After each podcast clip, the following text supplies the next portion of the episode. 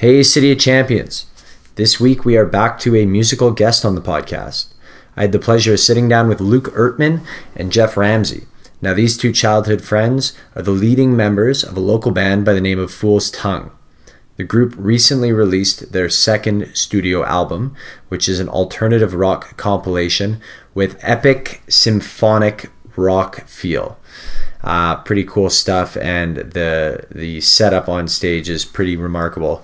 The three of us got a chance to discuss the band's creation, the shifting climate of the music industry, and the challenges faced by almost all upstart bands nowadays. Luke and Jeff, along with their four other band members, Cassia, Eric, Josh, and Dave, are preparing for their C D release party this April the twenty-eighth at the Capitol Theater in Fort Edmonton Park.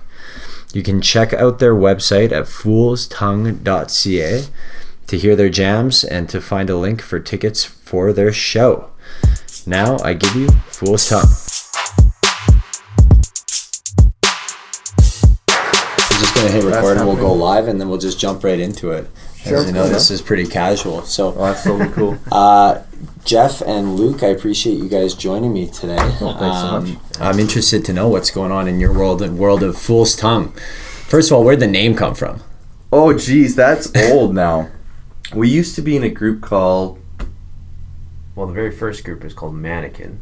Yeah, and then it went to Divine Madness. Yeah. And then we were like, that's not cool. Well, so it could be. It, it depends, could be. It, depends how school, you own it, right? Yeah, high school. So, okay, let's get back yeah. into your guys' backstory then.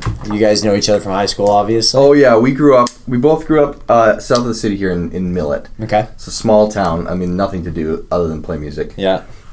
Um, I mean, growing up in, when we were in junior high, we owned, like, after school every day, we the, the teachers just let us hang out in the band room. Okay. So we had run of that place. Access and, to all that stuff. Yeah, and so we, we just spent every day yeah. playing music after school. Yeah. What did um, you guys start on?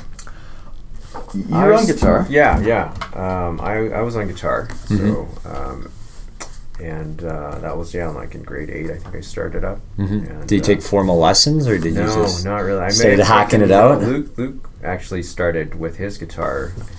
Got it for Christmas or something yeah, like yeah. that, and then uh, and then a few months later, I think I joined, mm-hmm. um, and then he taught me a bunch of chords and stuff, and then I took a, like you like taught him, and you're like, all right, now you do it. Yeah, I don't want to do the yeah. guitar anymore. Yeah. And then I took a, a few months of you know lessons, but mm-hmm. uh, in Edmonton here, but then then I just it was a lot of self-taught stuff, right? So, yeah, it seems like that's yeah. a lot of musicians are that way, right? Like mm-hmm. you don't get the. I'm sure there's some classically trained guys, yeah. but yeah. Uh, you just kind of figure it out yourself yeah. and, and but, develop but, your own sound, exactly. right? Exactly. But afterwards, yeah, both me and Luke went to you know university to study music, yeah, and all that stuff. So okay, so you we're got trained the, now. Yeah, and now, now you're trained. Yeah. yeah, that makes sense. So what do you? Is it like normal university where you have to like pick a major and then you don't end up using it for the rest of your life, or is it a lot more applicable? Is it a lot more it's, applicable? It's it depends on what you do. Like, I I did the university, I did the B M U S degree here at the U of A, mm-hmm. and and I did. You have to have an instrument to get in, mm-hmm. and I didn't play. I didn't learn anything uh, in terms of being formal trained. I had a little bit of piano, but everything was just by ear. So I was like, shit, how am I going to get into this thing? Yeah. Um, So I auditioned on voice, okay. having had, I took a year of voice lessons because I was like, I need to I need to get in. Yeah, and that counts and as an instrument? It counts as an instrument. It's something I might be able to pull off in a year. Okay. Um, I took a year worth of voice lessons and then I got in. But all I really wanted to do was do uh, composition and theory. Like for me, it was all about writing was the fun part of it, right? Right. So I got in on voice and then abandoned that and then went straight to... Uh, like I said, composition theory, and some of that stuff you still learn, you still use. Like music history, you don't use as much anymore. I mean, you know, understanding scales from, you know, from Southeast Asia, is some, it's not something you use on a daily basis. Right. But things like oral skills, like every morning at seven o'clock, we were there, learning intervals on the piano, and and like we'd have final exams where the teacher would sit at the piano and she'd play, mm-hmm. and then we'd just have a piece of paper and she'd go write it out as I play it. Oh, okay. And stuff like that. You use every day now, right? Right. Because it just it's like, it's like it's like a runner running. Yeah. You know what I mean? When train, you got to ear, train right. the ear, train yeah. the circuitry between those yeah. functions in the yeah. brain, right? Yeah. Absolutely. Okay, makes sense. Um, and then, so what was the, the incarnation progression of the band? So, well, yeah, from Mannequin to uh, what was it? Divine. Divine Madness. That was all pre-university. Then I think we got into university and we're like, trying to figure out what the next thing was. Yeah. You know? Mm-hmm, mm-hmm. And Fool's Tongue came from just, we were just looking at words that we liked, mm-hmm. and just we just paired them together. We had lists and lists, and Fool's Tongue went together, and we're like, ah, that's it. That yeah. makes sense. That sounds cool. It's interesting. It's it original. Something's going yeah. on, mm-hmm. but but hopefully it's a little, it's non nondescript enough that you're like, oh, that's not a metal band. That's right. not a this band. It could be whatever you want it to be. Right. Um, and like our last album was a was a world album. It, it came out of a bunch of work that we were doing for, for theaters and for film and for other things. And and then this album's, you know, an alternative rock album. Mm-hmm. And and what's great about the name is that it sort of allows you to to I guess genre bounce. Yeah. A bunch, for sure. Really cool. Yeah, which I think lots of artists, or at least artists with staying power, end up doing. Right? You yeah. probably get bored playing the same thing oh over God. and over again. Yeah. yeah. You want to challenge yourself. I'd imagine. Yeah. I'm just so you guys have background. I'm like not musical at all. Like I, I sing like by myself, but right. that's about it. So I don't have any like theory or any background like that. So this is great for me and also for the audience to like learn a little bit of like okay, no, like everyone's. Everyone's exposed to musicians, right? Yeah. Everyone likes music, mm, of course. But no one knows what goes into it. Mm. So that's yeah. really the kind of stuff that I want to get into Absolutely. and, and with you guys, and especially talk about like, you know, what struggles are there as a band trying to trying to come up and trying to trying mm-hmm. to get exposure and trying to, you know, get to the next level. Sure. And yeah. Yeah. you see those. Yeah. Well, I mean, it. I mean, every bit every musician you talk to talks about how everything's changed since, you know, C Ds died. So Back in my day. I mean, that's sort of the. the big thing, and it's it's weird because I remember we when we released our last album, it was all about okay you need like it was about airtime, and Twitter seemed to be the thing. Right. What year that was that? That was twenty fourteen, twenty thirteen. Okay. Yeah. Yeah. yeah. yeah. Before what's his face took control of Twitter. Trump. The guy we won't talk. Yeah. Yeah. um, and then Twitter doesn't seem to be a thing now. It's Instagram, so we got to deal with that. Mm-hmm. But I think the the trick about it is, is or the, the tricky thing is, it used to be that you get, there would be a record label. Mm-hmm. Record label would enter into a partnership with a musician. They go, we think we can make money off of you. Right. And we have the power to advertise you to a demographic that we think will buy your your your brand, will buy your music, will buy your content, whatever, you know, right. however you want to right. say it. So you're producing, they act as a distributor of sorts, mm-hmm. right? Exactly. But they distribute and they market and they fund. Mm-hmm. So, so you know, you're not spending twenty G or or way more in the case of a lot of these acts that were coming up when, when that was the way it happened. Yeah. You're not putting the money out front to record the C D album or the album up front either, so yeah. they sort of take care of that. So like an incubator too. Mm-hmm. Yeah, almost. Totally. Okay, totally. Interesting.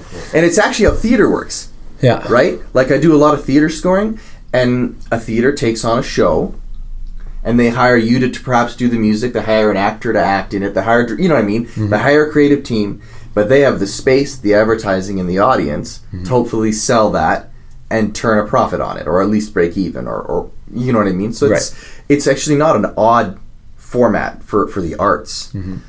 but that doesn't really exist anymore, unless unless you're huge. You because know, the like, internet is distribution. Internet, you, is you can access all your fans. You don't like you need marketing, but you don't need yeah. that so you, that you infrastructure. Become your own record label. Mm-hmm. Yeah. So not only are you dealing with now the creation of the music, the recording of the music, the mixing, the mastering, that whole thing.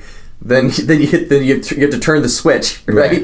And then you have to become your own marketing team, right? Your own distribution team, your own everything team, and that's that's what it's actually is, taxing. Yeah. That must be challenging, if, especially if you fall more on the on the spectrum of creative versus business oh, oriented, right? Yeah, yeah. I mean, it's the same way with anything with producing films as well. You you know, some yeah, producers yeah. are much more creative. And some producers are much yeah. more operational, much more line yeah. producers, right? They got the organization and all that. That's right. So. Yeah, yeah, yeah. And if you happen to be on that side of it, I, th- I think the organizational side of the people who are good at promoting, that's it's a huge asset these days, mm-hmm.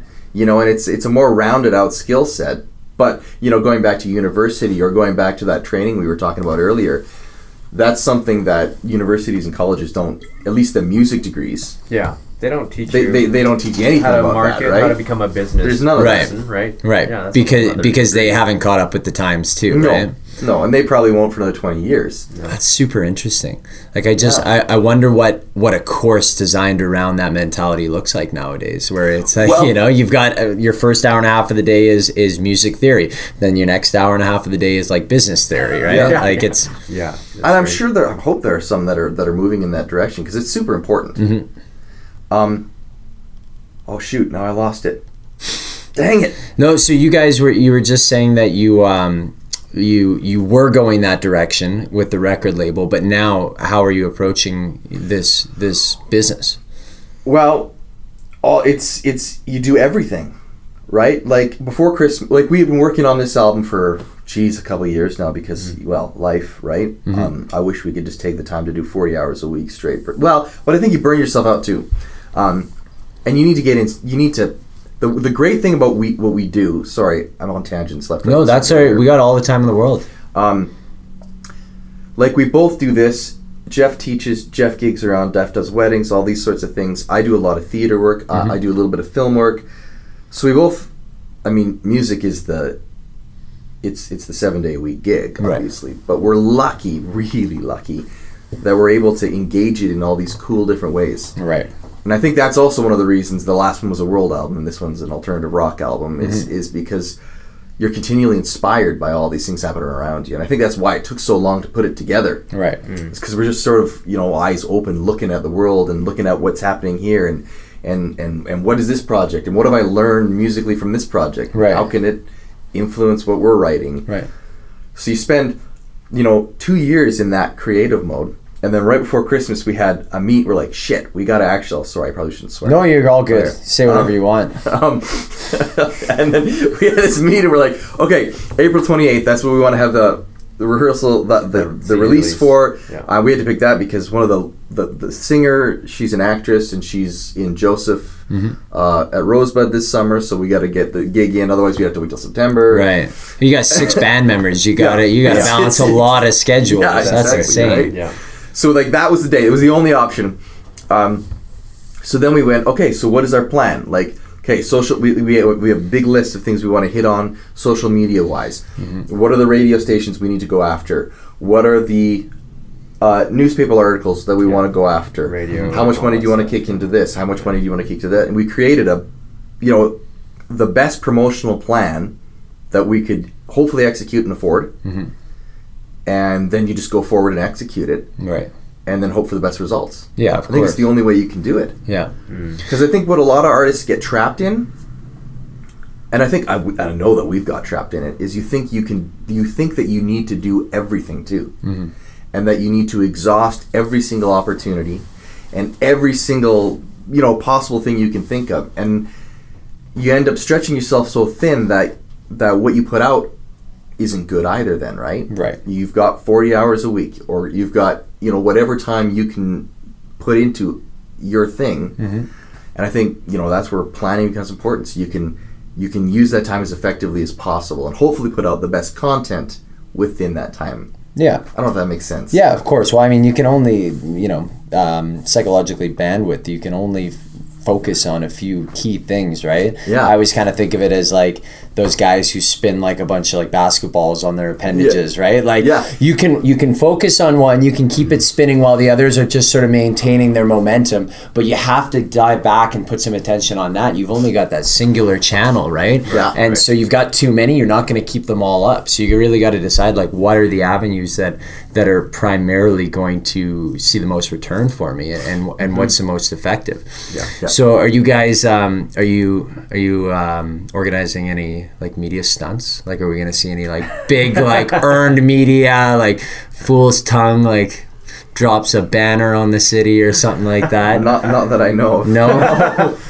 no. no Jeff, you're not planning that?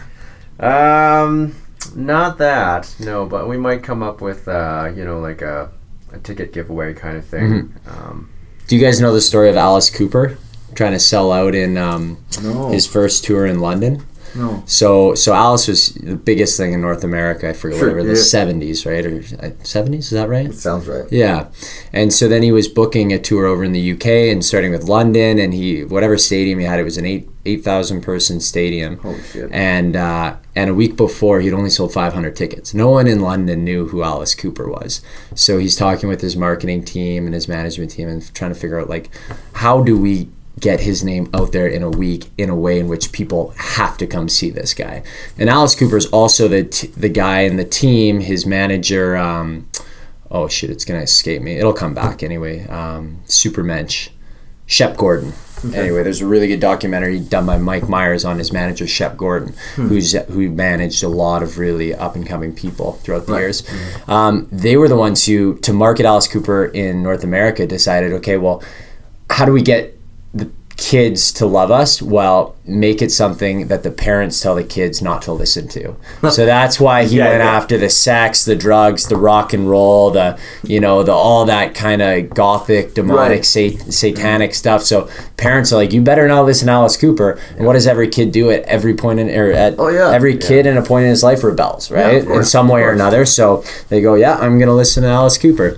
So anyway, it's a week before his show in London. They're talking to their their um, pu- publicist over there, like, what can we do? Like, what do people in London like? What is every? What's a common theme? What does everyone do? And he goes, well, everyone watches the morning news in London. That's like sort of the premier spot, but like they're not right. going to put Alice Cooper on the news. Yeah, yeah. So how do we get on the news? And I go, well, like traffic is really bad in London in the morning. Well, where's the busiest spot in town?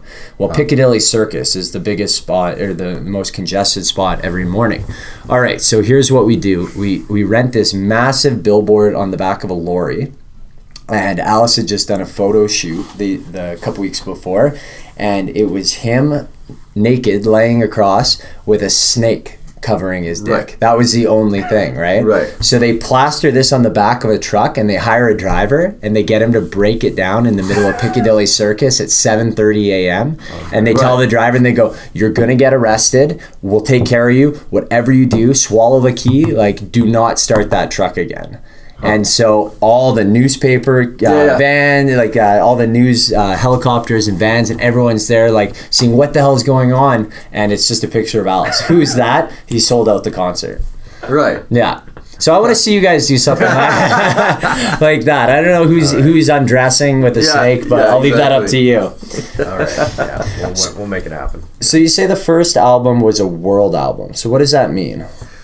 Well, at the time, um, I was writing. A, I just started working on the Canadian Badlands Passion Play. It's down. It's actually the largest outdoor theater event in Canada. Okay. Oh, sorry. Um, I had just written all the music for it, and of course, being the Passion Play, it has all these sort of Middle Eastern influences to it. Mm-hmm. Lots, lots of Phrygian scales, lots of you know tabla drums, all kinds of cool stuff like that. Mm-hmm. So that was that's all spinning in your brain. Um. And we we got together and we just, that's what we went after. Yeah. That was what was interesting at oh, that okay. point in time. Okay. Were, were those sort of world influences. So we put together a twelve-track song, a twelve-song album. It's called New World, and it's yeah, it was, just it was all world writing, music. Album. Writing all the music together, yeah. and then and then we hired a bunch of basic yeah. guys to come play yeah. uh, for the show. For the actual album, it was it was mostly samples and yeah, we did and, the whole uh, album ourselves, yeah, yeah, just the two right. of us. Uh, except for the female vocalist, that, that actress we were talking about, Cassia. Mm-hmm. We brought her up. And then we were like, shit, how are we going to play this thing live? There's no way. There's right, no way. yeah, I didn't we, think we of that. We can't do it, right? Yeah. Right? Yeah. And so we hired, we got together a band at mm-hmm. that point. We were like, okay, we need to do this. Yeah. We scored it all out. Like, it was all sheet music. Everybody had their, their it was like almost like a, a symphony. Class. Yeah, yeah. It's mm-hmm. totally like that, right? Mm-hmm. And uh, and then that band. sort of became the band after that. Okay. Right? So like the the auxiliary percussionist that we use, he's he's a native guy from the M- Musquatches Reserve. I probably pronounced that wrong. I never know where to put. Josh that. Littlechild. Yeah, yeah. Okay. So he's you know he's the guy who got us powwow drums and stuff, and he's the guy that we did all that percussion with, with this album now. Mm-hmm. Um, and it was because we had to we had to get him just to be able to perform the last one. Right. Yeah. And then this is an alternative rock album. Yes. But I've listened to it, and it doesn't sound like alternative rock that I've heard before. Okay, well then, I'm I'm totally. What does it sound like to you? Well, again, I'm not I'm, I'm, I'm not musical, right? Like I, if I were to put it into like a descriptor for me, it would almost be like, like rock symphony. at least a few tracks. Like the right. I listened, I think five or six tracks, um, and it's it's just very like epic. Like I, yeah. that's like that's the best way to describe it, because there's so much going on, right? Yeah, yeah. There's so many different layers to it, and then watching your videos, like I think you're playing guitar with a Jeff's playing guitar with a a, a bow, violin. a, ch- a oh, violin bow yeah. or a cello bow or something. Right, right, right. Like, yeah. how do you guys even think that kind of stuff up? Is that common? No, it's, it was done. Well, Jimmy Page did it in the seventies. So, okay, I mean, you know. Um, there's a few other bands who did a similar kind of thing, mm-hmm. but yeah, I just I just liked the sound of it at the time, and, and it was yeah visually cool, right? So mm-hmm. I thought we introduced that into the, well, the last I, album. But. It came from a tracks, right? We were trying yeah. to figure something out in the studio. I can't remember what it was, but we're like, well, it's got to be bowed. Like, that's the sonic answer to the problem. I don't remember right. what the problem was anymore, right? Right, right. yeah. But, uh, there was clearly Forget the problem, but you know the answer. The answer right? was that Jeff needed to... needed a bow the part, right? Mm-hmm. So, so I, mean, I don't know where we can had the bow, but anyways, I don't know. Yeah, but and then we had a friend in Southern Alberta. Actually, the the instrument he played is, was custom built by a guy in Southern Alberta, mm-hmm. um, built to sort of Jeff's specs to be able to to, to do more than where where the idea started from. It's kind of like right? a guitar cello. No, yeah. you had yeah. you had that custom built. I oh yeah, had, yeah. Wow, what does something like that cost? Uh, that was I don't know like. He gave me a really good deal on it. It was yeah. probably like fifteen hundred dollars or something like that. And had he done anything before like that? He he built like acoustic guitars, a few electrics, but mm-hmm. nothing like of this sort. So okay. it was a pretty cool project though. Yeah. So all in all, how many different instruments are on your average live set, say? Well, this will be a six-piece. It'll be a six-piece six band, band, so yeah. I'll be on Chapman Stick. Mm-hmm. Um, but I also attach a little synthesizer to it because we had like there's a lot of like synth bass and stuff mm-hmm. in that al- in that you album. So we're like, what that Chapman Stick yeah, what, I, oh, I know what it yeah, looks yeah. like, but I don't really know how to describe it. It's um, it's like a guitar, very, very similar to a guitar, except for that it goes as low as a bass guitar. Okay. And instead of using two hands, because usually what happens is is your left hand on a guitar, assuming you're right-handed, mm-hmm. um, holds down the fret, which gives a length of string, and then you pluck it with this hand, with a yeah. pick or with your finger, which creates the vibration. Mm-hmm. But on the Chapman Stick.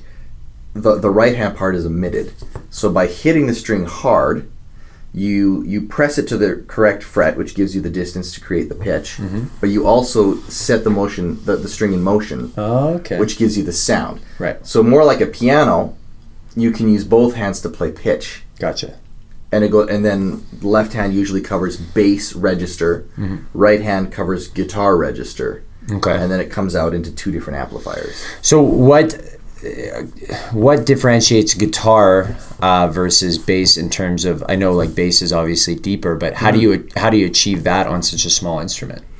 Um, well, they cut the body out, so when you look at it, it looks like just the neck. Okay. Right. A big fat. So it's guitar. a big fat neck, which which helps because it's it's a bit smaller then you don't have that that body, and but the neck is thick like a guitar body is you know what next H- inch and a half two inches. Yeah, it's about two inches. Mm-hmm. Yeah, mine is about four inches. Okay.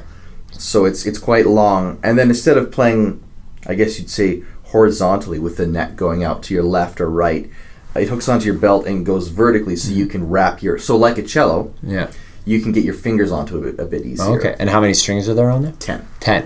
Holy Ten strings. Smokes! That's pretty specialized. Yeah, it's, it's a cool thing. How long did it take you to learn to do that? I've been playing that for ten years now. Something like what that. What set that off for you? I saw a guy play it. A guy named Fergus Marsh was here. I think he's playing with Bruce Coburn, mm-hmm, mm-hmm. and I watched. I, I went to the show, and he was he was pl- playing all the bass parts, mm-hmm. and he's playing all this other stuff, and I was just like, I gotta have that thing, like, like right? Right. It's like you can do so much with that. You can you can make so many sounds. So mm-hmm. I was hooked as soon as I saw what he could do. Right. Right. So that's what you've got. You sing. You've got the Chapman Stick. Yeah. Chapman Stick. Yeah. And then, all right, walk us through the rest of the ensemble. Well, there. The stick has a synth on it now. Yeah. I've, I've I've changed my stick from the traditional stick. I've added a, a mini synthesizer onto the side of it, okay. which also runs through my computer then, so that like like I said, synth parts or, or strings mm-hmm. or piano if you need it, mm-hmm. I can trigger that as well. Um. While moving around with the stick. It's unbelievable. You can keep track orchestra. Of so much, like all at yeah, once. Yeah, it's an animal. And then Jeff's on, how, yeah, I don't know. I'm on guitar. Um, Just okay. boring old yeah. ass guitar, hey? Yeah. A little bit of singing. Yeah. Um, but then we have um, a keyboard player, uh, Erica um, Van Drunen, and we went to McEwen together for music, but she also went to Liverpool. um, to uh, study study music there. Okay. She came back. Yeah. And, uh, Did she come back like a new woman, like just totally married, immersed? Married. And, oh, okay, yeah. I was going musically, but yeah, that's a big change too. But uh, no, she's got a few, a bunch of bands yeah. in Edmonton happening, and uh, and we were lucky enough to have her back on this album. So nice. We got her on keys, and, and she, she does sings. background vocals for us as well. Mm-hmm. Then we have uh, yeah Josh Littlechild on percussion, and he's he's, he's surrounded by all sorts drums. of drums. He's got a big powwow drum over here. Yeah. A billion other things, so it's going to be really cool to see that. So what drums have you brought in? Because I, I in your in your bio it says you brought in every drum that you could find. we so did. Walk us through we these. We did. Sure. Well, not all of them make it to the stage. Okay. We can't. We just can't. Yeah. It's, the, it's ridiculous. On the, re- on the recording, they're all there. Yeah. Okay. Yeah. Well, yeah. Like I said, we we the, the the coolest ones. I'll talk about the ones that are, of course, have the most. Well, anyways. Appeal. We have a powwow drum. Yeah, we got that from Josh. Got that. It's not the one that he he he bought one afterwards so that we could we could go live with it. Um, but he he got one from the band, and it was it was interesting because we had from the native band. Yes, yes. yes. yes. Sorry. Is that the right term? Native, Aboriginal, uh, Aboriginal band, uh, First Nations band. Shit. I mean, no offense to anyone. Oh, so he got it from yeah, his obviously. his peoples. Yeah, yeah, yeah. All right. Yeah, he has the legitimate right to play it. yeah, Cultural, fair enough. yeah, we yeah. talk about this every single band rehearsal. So I couldn't play it. You couldn't play well, it. that's where that was interesting. Mm-hmm. One of one of the percussionists that we used on our last album was is a woman named Alison McIver, and um, she was planning on coming in mm-hmm. to record, record powwow drums with us yeah. because you want as many players as you can. Right. A powwow drum isn't played by one person. What's cool? The, what would make the powwow drum sound cool is the fact that not all the sticks, because you have multiple players, mm-hmm. hit the drum at the same time. Mm-hmm. There's a little bit of flamber. Oh, okay. And and if you if you slow like we actually slowed down some of the hits, and you can actually hear the cool like like right. it's it's and that's, that's so you're not sound. If I you're hitting it and I'm hitting it, we're hitting it, so I might be hitting it as it's popping up from your hit kind yeah. of thing. Okay, yeah. gotcha. And and on the album, you wouldn't go, oh, they're clearly off. It's like everybody's close enough that it still feels like a concise rhythm, mm-hmm. but that's what sounds cool about the instrument. Yeah, neat. And but, it's loud. It's, and it's really loud. Ridiculous. Okay. Yeah. The sticks they use are made out of plastic, so when you go back, they bend. They bend. Whoa! And then yeah. when you come down, they whip down and hit it even harder. Holy smokes! It's, it's a crazy, weird instrument. But we couldn't have her come in right. because this drum was a male drum. Oh no. So it's talking about, you know, how the dare they play, tell her what right? she can and can't do for um, being a woman. We and, and you like if they're we, we were borrowing the instruments, we can't really tell them right. That's interesting, plays it, right? Mm. Huh. So I wonder how that felt, plays out. Really in a, bad about in that. A, it just depends on the, the band too, right? Yeah, like, I think. Some, I, yeah, some, some bands are cool with it. So you didn't want to do it because you didn't want to offend them who lent you the drum. That's right. Exactly. That's, that's fair enough. Yeah. Yeah. Now the drum that we have, Josh owns, and he he wouldn't he would be fine. Okay. With with obviously with a woman playing it. Right. Um, he doesn't happen to be a woman, but fair that was progressive of Josh. I know, right? twenty eighteen, right? Yeah, geez, get with the times. Okay. Um, but then we had Ewe drums, which are a traditional African drum. I think it would be Northeast Africa, right? Not pretty sure. sure, but they're it's actually a set of drums. Mm-hmm. So so it's a whole it's a whole grouping, but they're they're known unlike a powwow drum, which has a, a, a large head, usually made out of like a moose or something like that. Mm-hmm. But then relatively shallow. They have a really small head, but they're incredibly long. Right. Okay. So the one was five or six yeah, feet five or long, six feet tall. Yeah. Right, but the head skinny. is only a foot across. So what does that does that give you a deeper sound or a higher sound? It's different. Uh, it's usually a lower pitch because because the length of the chamber defines your pitch. Just mm-hmm. like um, saxophones, like if you play your soprano saxophone is the smallest saxophone, giving you the highest pitch. Gotcha. And your bass baritone baritone saxophone yeah. is the is, is the really lowest, but it has the longest tube, mm-hmm. so to speak. Right. Gotcha. So it lowers the pitch, but it doesn't have the same attack because the, the head is smaller. Okay. If that sort of makes yeah. sense. It's it's a different sound. Attack is the the yeah the sound it makes when you strike it, okay. like right at the beginning. Oh, right? I didn't know it was called that. Yeah. We're learning a lot today. All right, and that one's called a what? Those are Ewe drums. Ewe drums. And then we had, I mean, tons of djembes, tons of frame drums, which are like your your borans, like like tr- mm. just a, a, a frame, like a no Celtic, body. Celtic drum. Okay, yeah. So where like where did you guys even come up with the idea of including these? Like, uh, did you know anything about it? Did you get the drum first and then learn about it, or did you do research and think this um, is the sounds we want? We just uh, Well, I had a friend uh, who studied in Africa mm-hmm. uh, a little bit, um, and he when he came back to Canada, he had a fr- somebody build him some drums out of trees. Okay. And then he got and got him shipped over, right? And I knew about this, and I said, "Wow, maybe we can get get him to, you know, lend him his drums." And uh, so yeah, we were able to get them and use them for the album. But I don't know, we were just yeah seeing if we knew anybody who had these I, instruments, and and I think part of it was some. about process. Mm. Like the first the World album we did, like it was just us mm-hmm. in a room doing our thing. And using a lot of samples. Yeah, yeah. And we just, and then we went to this one. We're like, well, we have to, we have to do something different. Right. Yeah. Like I don't want to just make the same album. Yeah, not two point oh. That's that's that's boring. Is like, yeah, mm-hmm. I'm not interested in that idea. So we were like, what what can we do that would be super fun and super inspiring and super different and something that hopefully lead us in a cool direction? You know what I mean? Right. So yeah, then Jeff was like, this guy's got the drums, and we're like, well, Josh could probably get us a powwow drum. Mm-hmm. So then we're like, well, that makes sense. And then we just sort of run it down the road. I mean, again, that's why it takes two years to right. put an album together, right? Like, again, when you're dealing with with uh, re- with record labels, you know, a band comes in with twelve songs, it's drums, bass, guitar, keys, mm-hmm. or whatever the instrumentation is, and and there's there's pressure to get it done quickly, pressure to get it done the way that producer or company wants to get it done, mm-hmm.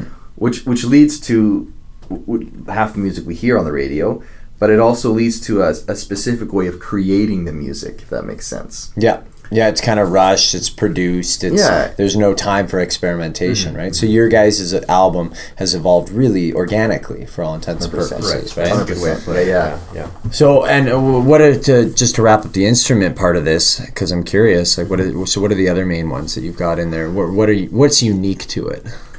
Uh, percussion-wise, there's those guys. We had, like I said, lots of frame drums, lots of djembes, thunder sheets. We have quite a few different shakers. I mean, it sounds like a stupid thing to talk about shakers because yeah. we always think there's an egg shaker, right? Like, but there's some amazing shakers out there. Mm-hmm. Um, we got one they call a cyclops, which opens and closes. So as you shake it, you can you can actually adjust timbre oh, wow. on the fly. Yeah. There's another one. What was the torpedo? The torpedo, which is it's, it like it's a shaker this big. Yeah, completely you metal. Play like this. Yeah, and then it's got ribbed sides so that you can brush mm, other instruments across pleasure. It. Yeah, yeah, yeah exactly. Oh, yeah. Right. Yeah. Um, don't don't refer to that one by name if you're taking it on, on, yeah, yeah, on a plane, yeah. right? Hey, where's the who's got the torpedo? Got yeah, the ribbed torpedo. Yeah, the ribbed torpedo. um, I think those are the. Well, from what I remember in terms of percussion, those are the, yeah, the castanets. Big ones. Lots of castanets. Yeah. What's a castanet? A castanet is this teeny, teeny. It's the first, actually, the first track you hear that there's a. It's castanet. Okay. They're like, it's two little bells. Yeah. they're, they're about the size of your thumb. Yeah. Made out of and wood, then, right? Yeah. Yeah. Uh, are they? Think? Oh, no, so they're plastic. Metal. Sometimes they're plastic. Plastic or metal or wood. I think ours are metal. But anyways, and then they're. Much like a piano, there's a little hammer that hits it. Oh, okay. And then two little levers. so you, so the whole opening to the album, I mean, it sounds big when you listen to it, or at least it sounds like, like we're going somewhere. There's a sense of anticipation. Right. But recording it is is, is Josh, our percussionist, who's he's built like a football player, uh-huh. right? And he's huge. He's huge. And like all these microphones, yeah, like thing. all these microphones around these two little bells, and he's just going, just totally focused, right, in the moment. He's hilarious That's to watch a, when he plays triangle. Yeah. He's, oh, I bet. Yeah, huge guy, and he's just. Has to hold it with two fingers, I'm sure. yeah, it's a cool thing. Um, yeah, sorry, percussion. Uh, it wasn't until after the percussion was recorded that we we did the actual drum set. Mm-hmm. Um, so, which is totally backwards, but whatever. And then we, so we recorded that. It, it is a traditional drum set. Like there's nothing really weird about the actual drum set. Hmm. Then we started laying obviously guitars of various forms, um, Chapman Stick and bass and whatnot. Then we decided we wanted a horn section. Mm-hmm. Um, yeah, may as well throw yeah, it in, right? It yeah. felt right. Well, we had all these big long, like big bass lines that that just move, and they felt kind of fake because they were they were they were synths, yeah. right? And and I know that everybody's doing synths these days, but part of us was like, it just doesn't feel quite real. Right, especially yeah. given all the real percussion that we had just done. Right. I think maybe it was the, comp, you know what I mean? Had those all been like synthesized drums, maybe the synth bass would have been fine by itself. Right. But because they weren't, we uh, didn't we, fit the mold. Yeah, right? Didn't fit. So we yeah. brought in uh, trombones and trumpets to do that, mm-hmm. and then proceeded to do vocals. And then we brought in, we put together a little ragtag choir. We actually recorded it at Jeff's uh, oh my condo. Yeah, like yeah. It was a little condo, and we had fifteen, twenty people. Though, so. But yeah, it had a vaulted ceiling, so yeah. had twenty people in there. You had any curi- curious and... neighbors, if they could join the uh, yeah. this the church session yeah. going on yeah, in your yeah, apartment, exactly. right? Yeah. yeah, so we recorded yeah some gang vocals there. Mm-hmm. And uh, yeah, I think it... Uh, that worked well. Yeah, there's a huge array of, of sounds that we had. Mm-hmm. And... Uh, and we captured some really cool stuff. So when did you guys put the uh, what was the like the press date on on the album? Like when did you say, all right, it's done? It was around, I think we wanted to get it done around um, Christmas time, yeah. just after mm-hmm. you know January. Yeah, it was done. I think we had it back from the mastering just before Christmas. Yeah, yeah, yeah, yeah. Something like that. Like it takes, those final edits is what takes the longest. Right. Most of the most of the music was, I would say, ninety percent done this right. time last year. So you lay it all down, and then you sort of adjust things as you go. Yeah, okay. You mix it, and then you then you bounce those, and you put them on a C D because we're still old school. Yeah. Um, and you put it in the car, and you listen to it for a week. Right. And you just make notes on your phone, like yeah. this needs to change, this needs to change, this is cool. Then you go back and you change it, and then you do that whole thing again. Mm-hmm. Until you're like, well, I don't have any more notes. Yeah, fair enough. Right. That's what they say. That no work of art is ever done, right? It's well, just it's just done well enough to release it. Yeah, yeah. And that's interesting. You said in the car, there's a music producer, and I don't, I can't remember the name of him, but he that's his test. He takes it. He oh, lives yeah. in California, goes in his convertible, cranks it up, drives the Pacific Coast Highway, and if it feels right, like if it sounds, if it makes him yeah. in, a, puts him in a good mood, then he knows. All right, we've got yeah. something here, right? right? Well, and I think. I think the reason for that, I mean, I've thought about that lots because I do produce, I produce lots of other stuff too in the studio, and, and it's one of the things I do all the time too is let's do it in the car. Mm-hmm. The car is so loud.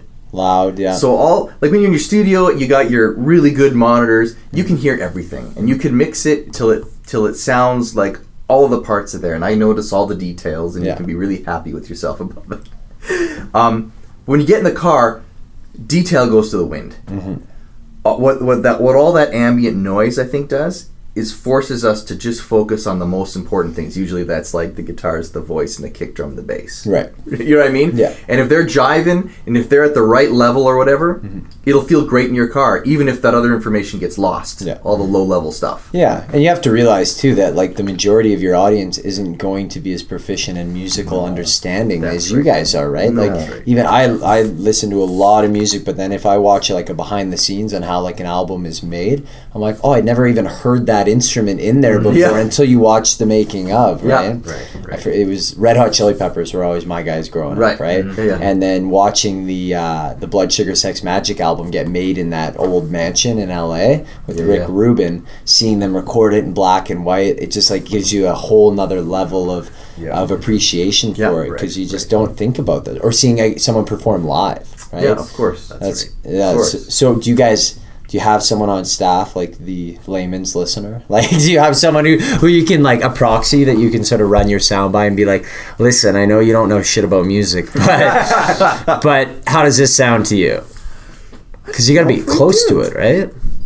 Well, I, I mean, we I showed my wife. Uh, yeah, you know, both of our wives are not musical. What'd she think? Opinions. Yeah, she'd, she'd tell me, like, her honest opinions, like she wouldn't sugarcoat anything. Be like, perfect. Oh, this, this sounds, that sounds like sounds a good weird. Wife. Yeah, sounds weird. Yeah, but how weird? Like weird, you're curious, or weird, yeah, you're not yeah, curious. Yeah, like, I know. Weird, you're no. not curious. I know, and that's a tricky line. Mm-hmm. Yeah, it's a really tricky line, and I think that I think it's an important line though. Like, I think, I think that the best artists, the artists that I love the most, mm-hmm. are the guys who walk down that line. Yeah, the it's weird. But it's weird, and I want to know more about that because there's at least enough to get me hooked. Right. Right? Yeah. I think that's a I think it's a super important thing for an artist to try and find that line. Whether we found it or not, I don't know. Mm-hmm. I'm just saying that I think that's an important line to try and find. And I think that, that, that the best artists are, are looking to sit somewhere on there or, or bounce across it a little bit, right. You know what I mean? Or piss people off too, right? Like, sure. If you if your music pisses half your audience off and the other half likes it, you're in a really good spot, right? Huh. Yeah, yeah. So who do you guys see as your audience? Yeah, that's a good question. Ah. uh. I don't know. We we tend to gear towards, I think, an older crowd. Mm-hmm. Older um, being like like thirties, forties, fifties. How old are you guys? thirties, early thirties, forties, yeah. Early thirties? Okay, yeah, I yeah, would think that's probably in our world, thirties and forties. Mm-hmm. Yeah. I mean, we I mean we're we're not gearing towards fifteen-year-olds. No. I think, obviously. Not. Right. You're and not Miley Cyrus, no, no offense to both of you. No, no not, not taken, right? I meant looks-wise.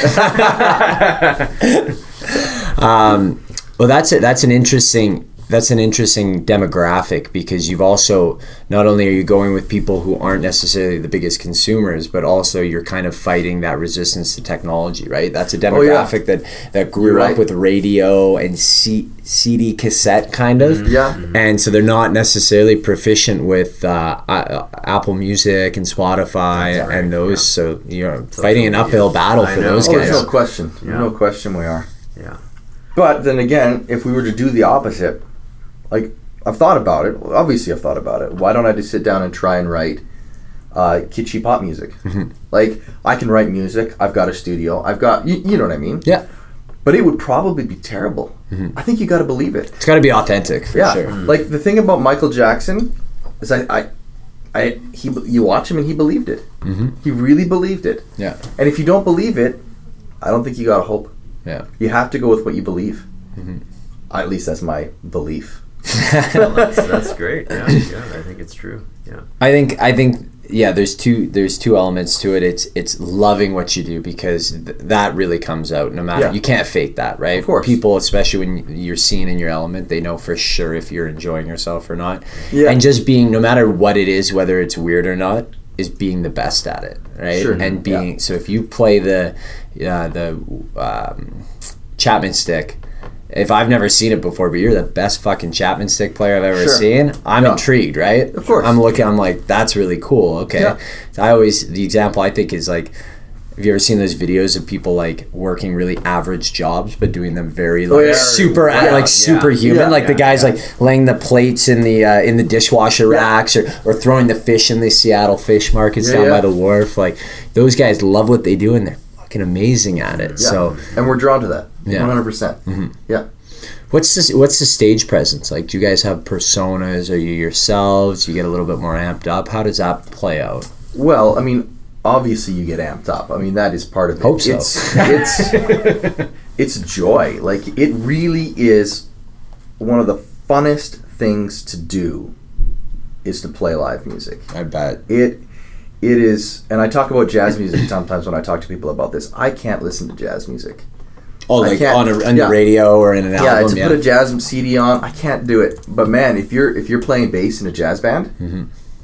it is so much fun because you're you're in control of it. You're in the middle of it. It, it playing live is unbelievable. Right, and those guys freestyle for all intents and purposes. Yeah, right? yeah. There's a chord progression that they're following that the whole band is on, but then within the context of that chord progression, they're free to do whatever fits. You know what I mean? Yeah, it's all improv. That's yeah. wild. But that takes skill, you know. And oh, skill sure. time, yeah, yeah. It's uh, it's pretty cool. Um, you know, I uh, when I was studying at McEwen, uh, one of my instructors said, "Yeah, you could play. You could essentially play any note you want, mm-hmm. but you just have to remember to come back into a note that that also works. You know, right. But you could be going, you know, blazing fast and, and still hit all the notes, and yeah.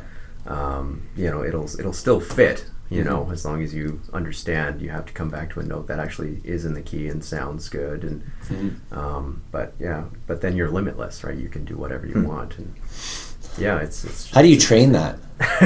Practice um, years. Yeah, you yeah, learn yeah. scales. Yeah. You learn all your scales. You learn what those chords are. You learn what notes fit in a given chord. Mm-hmm. And then once all that knowledge has been accrued. Yeah. You Bank just it, do it a bunch turn. of times, right? Yeah, yeah. That's when your ten thousand hours comes in, right? Yeah. yeah. Like, and you do it for ten thousand hours, chances are you're going to be good at it, yes. right? And that's when it gets, and it gets fun when you're good at it too. This is why people, this is why a lot of people don't get through the first three years of music lessons. Mm-hmm. It's because it takes the first ten years before you're really at the place where you can just go. Yeah. And take control and of it. Yeah, it. Yeah. No one likes yeah. being bad at something. No, right? yeah, exactly. Music's one right. of those specialized things. It's not like running. Even if you suck at running, you can still run, right? Yeah, like, sure. But but to get to a playable level or an acceptable level, that it you know takes a long time. I'm it sure it takes a ridiculous amount of time. And then there's another part to it that I've that I think I've been l- learning, which is when you become a band leader, so so when we play, it's a six-piece band, but the two of us are sort of in charge. Mm-hmm. Like, there has to be a hierarchy. There has to be a system in place, right? right? So now you have to be at the place where not only, and I think this has to do live too with being able to read an audience, not only are you inside the music, mm-hmm. not only are you, you know, quote-unquote playing the right notes, hitting the right things, doing it in a believable, fun way, but you need to be able to then look at the audience and know what are they thinking, and, and make sure you can hear the percussion part and be judging that so that you can right. know what to do next. Or like there's this whole hierarchy of thought. Yeah, it's actually really cool. You go into like automation almost. Yeah, right? parts like, of your body. Yeah. yeah, absolutely. Go into automation to free up your brain to try and think about the next thing, and it's it's really cool. And that, I think that's what like musicians, they say, have some of the best left brain, right brain sort mm-hmm. of functionality, is because it, it everything's going right. It's cool. Yeah, and it is. It's kind of like a high when you do that, right? It's, for sure. Well, I imagine it's similar to like, you know, really great athletes who oh, yeah. who can, you know, stick handle in a phone booth while si- simultaneously an- analyzing what's going on in yeah. the ice, right? It's like yeah. this is so, the stick handling is so innate and just so practiced that you don't have to think you about that. Think frees about up it. Your brain to exactly. do other things, yeah. right? You can have a conversation yeah. and again, with somebody while doing... Yeah, exactly. yeah, yeah, yeah. Throwing free throws, just, yeah, yeah, yeah. so how was your day? yeah. Just, uh, yeah. The body just knows, right? It's muscle memory. And, yeah. Yeah, yeah, it's interesting.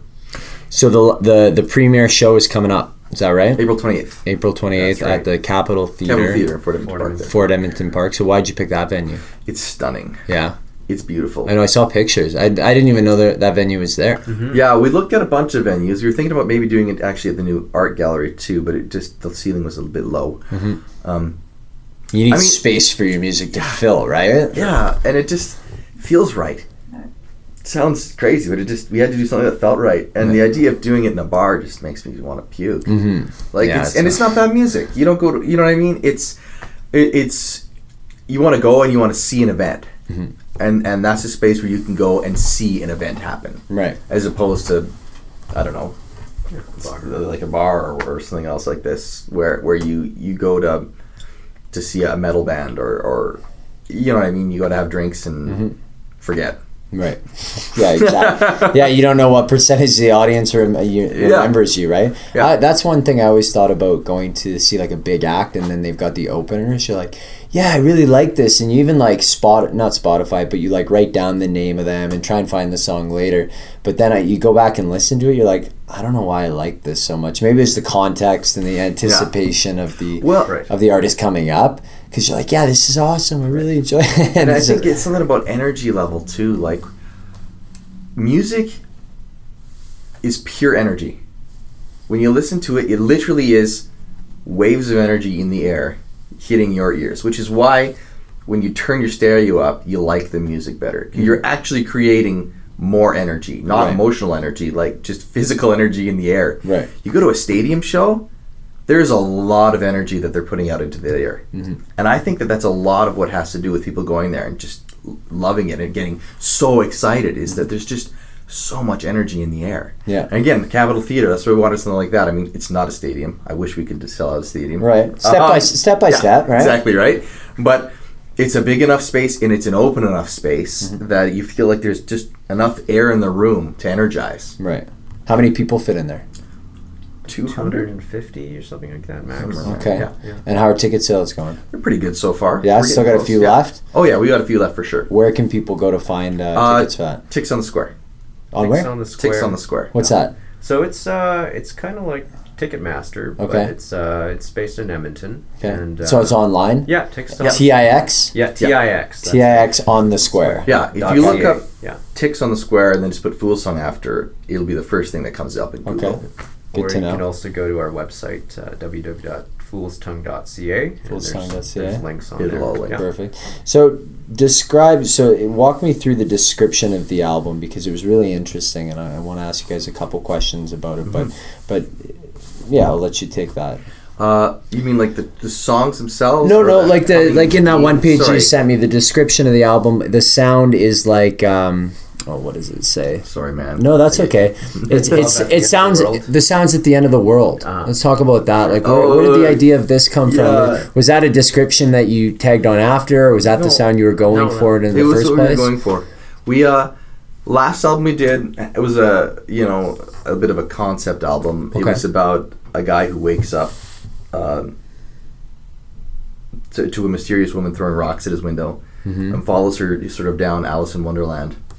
All right, and cool. um, I mean, it was. I mean, it wasn't literal. I mean, you know what I mean. As a, it was just a. It was a. It was a. It was a place to start the songs from, to know what we wanted to write next. Gotcha. Yeah. You know what I mean. And he has an experience, and, and it changes his life. Mm-hmm. Was sort of the, the gist of it, um, which is why we call it New World. Right. The idea that he, he, he enters some kind of new world, and it and it changes him somehow. I mean, mm-hmm. that's classic art for you. Um, right. And then so... Well, I think that's so relatable, too, because we're always, we're consistently being destroyed of what we believe, what we think, and rebuilt, right? Yeah. Mm-hmm. Every for thought, sure. Anytime you, you come across something new, it destroys your previous, you know, concept, concept yeah. of everything. Yeah. Right. So that makes sense. And then we had... Um, This one, I can't remember the exact time. Like it, these things, pers- you know, percolate in your brain a little right. bit. Right. But I do remember I was doing a show in Vancouver, and and like I'm from small town Alberta. I still live in the country, mm-hmm. um, so it's it's weird for me to see all the all the glass, and you know that there's somebody behind each pane of these pane of glass. Right, right? They're right there, but you can't see them. Yeah, it's so weird. And you just think about, like, there's a lot of people, mm-hmm. and what are they thinking? What are they doing? You know, and how do you how do you actually engage someone, and how do you find out what they what they really believe, what they really want, and and for some reason the idea that, that the things that are most important to us happen in the moment that we're faced with loss. Mm-hmm. I mean, that is when that you know that is when we forgive people for their sins. Is when we know someone's going to die, and you can't hold on to, to hate, like all those sorts of things. Right. We're we're sort of going through the brain, and so. It sort of turned, as we were talking about that and writing, um, we sort of went, let's just write a group of songs about perspectives sort of on the end of the world, mm-hmm. and hopefully find some kind of cool emotional content um, with all these different perspectives about the end of the world. Right. It's not a concept album in that track one has to go before track two because track two is part of a story. There's no story. Right. It's just, you know, different shards of glass maybe, you know, reflecting the end of the world for different people. Yeah. Uh, no, it makes sense. And I mean, that's a good way. It's, uh, yeah, you can listen to that, listen back to that and put that on the website. Yeah. But um, no, it, it totally makes sense because you're right. Like having, having that end date on existence really puts things in perspective, yeah. right? Like mm-hmm. if you take your life today and all the shit that's important to you in the next month, and then all of a sudden I tell you, yeah, you're gonna die in thirty-two days. Mm-hmm. Your next thirty-one days are gonna look really, really different, yeah. and they're going to be a completely different perspective. You're gonna treat people differently. You're going yeah. to mm-hmm. accept things, and and the shit doesn't matter. You let it go, right? And I think yeah. that's it's we're so people are so. Uh, apt to hold on to the things that, that hurt us, and it's hard yeah. to because the reality is people go through really bad things. Life is suffering, and mm-hmm. and um, you know it's it's tough to find the joy and find the, the peace in what you like doing and, and what mm-hmm. you enjoy doing, and try not to get what other people are doing affect you in any negative way. Um, so I think it's a really cool concept for, for the sound, and yeah. and I think it's you know that's a, that's a deep one to I know to try and you know, know. conceptualize. Mm. Yeah, and and I hope the thing isn't depressing. Like we didn't go after it going, this is a depressing idea. Mm-hmm. We actually went, this is cool. Mm-hmm. This is interesting, and hopefully there's actually a lot of hope in this idea. Mm-hmm. You know what I mean? Which is the the, the take we tried to to spin on it. Yeah, it's aggressive. The album is, but yeah, like you said, it's also epic in its scale and the sounds, because we were like, how do you how do you find the landscape for those emotions? Yeah. Well, it's not just, you know, no offense, but three chords and the truth on mm-hmm. your guitar, right? Mm-hmm. It's it it innately needs something a bit bigger and, and more luxurious, maybe. Right. Well, we, when we conceptualize our, our humanity and, and us as a our existence, we always think of it on a, a bigger plane, yeah, right? Of think course. Of like the biblical archetypical stories of, you know, yeah. Adam and Eve and, and Revelations and hell, and it's everything is on a big scale, and like yeah. we don't really think about that way in our daily lives. Just being no. in this office or being on this street, it feels very like mundane almost, yeah. right? So it's cool to, you know, I mean, that's what a lot of art does. It takes people out of their reality and their everyday life. Sure. Yeah. So if you can bring that them to that place and make them think things, and I think what like one of your descriptions is you know, what's going through a guy's head right before he pulls the suicide bomb cord. Yeah. That's, that's super fascinating, right? Yeah. Yeah. I don't know why, but we were writing and we're like, this song's about a suicide bomber. And, but if you, what I, what we really tried to do in that song actually was, again, it's, it's about a guy who feels like he's doing the right thing. Mm-hmm. He actually feels like this is the right choice one hundred percent to make for the people in his life. Mm-hmm.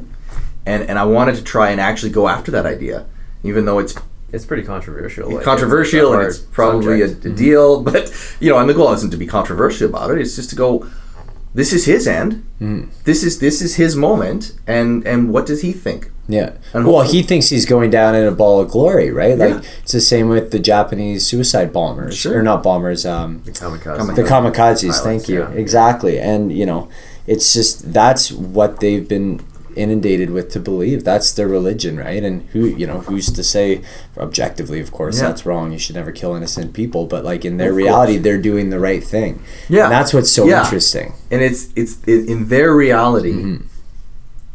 morality is judged differently than in our one hundred percent. No I one wakes up fascinating. No one wakes up saying I'm going to be a bad guy today. No. I mean, you look at like the most recent example of of tyranny and and Hitler, and it's just it's like he didn't wake up thinking he's a bad guy. He genuinely believed he thought he was doing the right thing. Sure, yeah. How else do you actually go through all those acts? Mm-hmm. Right? Like one hundred percent. Yeah. Well, that's, that's really cool that you guys are going to, you know, tap into that and, and, and share that. Um, well, again, it's it's one of these things where um, those are things that we're fascinated with as pe- just as just as dudes. Yeah. um, and And if we were just fascinated with going to the bar and hooking up, our music wouldn't be this. Mm-hmm. But but that's that's not who we are. I mean, like we said, we're we're in our early thirties now. Mm-hmm. We're we're interested in, you know, what I would term real things. Yeah.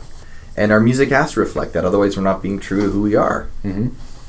So, what are the things that that um, that are going to interest you in the next five and ten years? You know, like where do you where do you want to go from this? Sorry to ask the tough questions, no, but it's kind of my we've, job sure. here. We've we've we've we've started a few tracks on the next album. We've sketches, I'd call them, because okay. nothing Perhaps, nothing's yeah. real. Yeah, an assembly. Yeah. Yeah. yeah, and it's it's about it's about like just putting this out there, and you put this on this side of the table, and then you go, oh, is there a relationship? And then you sort of before you know it, you find something, right. you know. But there's Um, I've got kids now, so I've written a couple tunes about about the idea that about holding. How do you say it? I've never. I actually haven't thought about it until right now. I mean, I'm like, I, you know what I mean? I'm like writing, and you're like, I think this is it, and then this is the first time I've actually tried to like oh, clarify the thought. No, hash it, it out, man. It, Bust right? it out here. Um, Let's talk it out. But what do you think? Like how your perspective changed? Perspective changed, but there's there's this idea now uh, that is t- super new to me. Mm-hmm. That. How old are your kids? My my my my my youngest just turned one yesterday. Okay, awesome. Um, and my oldest is about to turn four. Okay. So they're still pretty young, right? This right. is this is still pretty new. They're not like quite people yet. They're yeah, almost yeah. like four-year-olds, almost a person. But there's this idea now that w- before you, you you get into the world and you try and carve, it feels like you're trying to carve a place out for yourself. Mm-hmm. Um, whether that be, you know, uh, with someone or in work or in finances or however you want to think of that, whatever. And then you have kids, and now you go, it's not about carving a place for yourself, it's about trying to preserve the world for them. Right. There's this idea that you do anything to the world to make sure that that thing is safe forever. Mm-hmm. And I'm, there's been a couple songs that have sort of taken on that tangent about, mm-hmm. you know, what, what what what what do you do to make sure that the people you love are safe? Right. And, and what what can you, you know what I mean? Yeah, no, that makes sense. Yeah. I mean, sa- safe in a framework, right? But you also need to let them make their own mistakes sure. and screw and up. And because she's four, I haven't got that far yet. Right, I'm okay. still stuck on the point. You know yeah, what I mean? I'm still worried about her banging her head on something. yeah, yeah, exactly. When she's a teen, yeah. you know, the album after that will be the opposite, right? I like that. That's it. That's it. I mean, that's the great thing about life is that there's always material to draw from, right? Yeah. Like unless you just don't change ever, but that's yeah. sad in its own right. But if you guys are going through life and making changes, and it's just cool that you guys, so you would have known each other for what, like over ten years now, fifteen, oh, yeah. twenty, years? twenty, over twenty years? twenty years. When did you, yeah. What grade did you start going to school together? Ah, uh, like grade two. That's so amazing. Yeah, yeah, I have forever. one buddy like that. And yeah. we yeah. go to school forever. That's really cool. Yeah, it is a neat thing. It is, right? Yeah, yeah, yeah. It's yeah. amazing, and actually. to be able to like define your career as maybe not a hundred percent together, yeah, but in the same vein, right? You know, collaborate. Yeah. Yeah. yeah. Who knew? Crazy. And yeah, Jeff, what about you? Where are you at in life? Uh, What's going on? Um, well, I um, I recently got married. Mm-hmm. So uh, that's, congrats! That's, thank you. That's to a lady who calls you on your shit, which yeah, is good. Yeah, absolutely, yeah. So. Um, What's her name? Um. C O We call her C O C O Yeah. Kind of like, you know, well, it, it's spelled X I A O Okay. She's, tell, you know, she told all her friends when she was younger. Uh, she's from Beijing. And all right. She's, I was just in Beijing. C O Oh, is that right? Yes. Cool town. Yeah, it's interesting. City. Very cool. Yeah. twenty-two million yeah. yeah. Big city. Yeah. yeah. Hey, C O, how you doing? yeah. All right. And, um, and yeah, just uh, a different, you know, perspective, I guess, from, you know, just seeing... What what how she feels and what, what she sees in me and, mm-hmm. and how she sees the world, and that's uh, that's been a huge impact on, on my life, uh, I would say. And you know, if I'm not sure if it's been reflected in any of my music, maybe, I'm sure it has, right? Mm-hmm. But but subconsciously, but, sort yeah, of snuck yeah, in there. Yeah, for sure. Yeah, and um, and we have a little cat. We have a cat. That hey, we, fur baby. It's our child. Yeah, yeah, our child and. So that's that's always comforting. And when I'm when I'm playing guitar or something, and she's always there, and right, hanging out with me, and so. You probably, um, I I'm sure Luke has told you to cherish the time before kid, before kids now. Oh, yeah, yeah, yeah. While yeah. you have time to dick around and yeah. do fun little things for yourself, because you probably don't have a lot of time. No, no, no. Well, time is in short supply. Well, I appreciate you guys making the time to no. uh, to come out for this and, and chat. It, so it's much. it's awesome. I, I always say like the podcast is sort of my, my one man mission to meet everyone in Edmonton, right? Cool. And and yeah. you know, expose people to different uh, different yeah, yeah. avenues and pe- different people's artwork and, and jobs and businesses and ideas and, and all that. But I think it's you know it's rare that people get together and have these kind of longer conversations. Yeah, it is really nice actually. We just did a. We've done a couple, like, Leduc Flyer did a paper on it, or Leduc Rep did an article on us, but they basically just took the information that I sent them mm-hmm. and paraphrased it. Right. I was like, really, that that's what counts for journalism? Like, I shouldn't say well, that. It's I, all I don't about, mean to sound negative. No, no, no, but, but, know, it, but the, the difference is they have advertisers and they have numbers. There's certain criteria that they have to hit sure. in a specific space. I have none of that. I can we yeah. can talk for an hour, we could talk for four hours. And yeah. you know, I'm not trying to satisfy anyone other than myself and other than to give the guests an opportunity to to elaborate on whatever's going on in their life. Yeah. Right? Yeah, exactly. I mean I, it's a cool thing. You can you can write as much as you want, but it's never gonna be the same as just hashing it out, having a conversation. That's yeah. right, that's right. Yeah. Exactly. How'd you guys come across the podcast?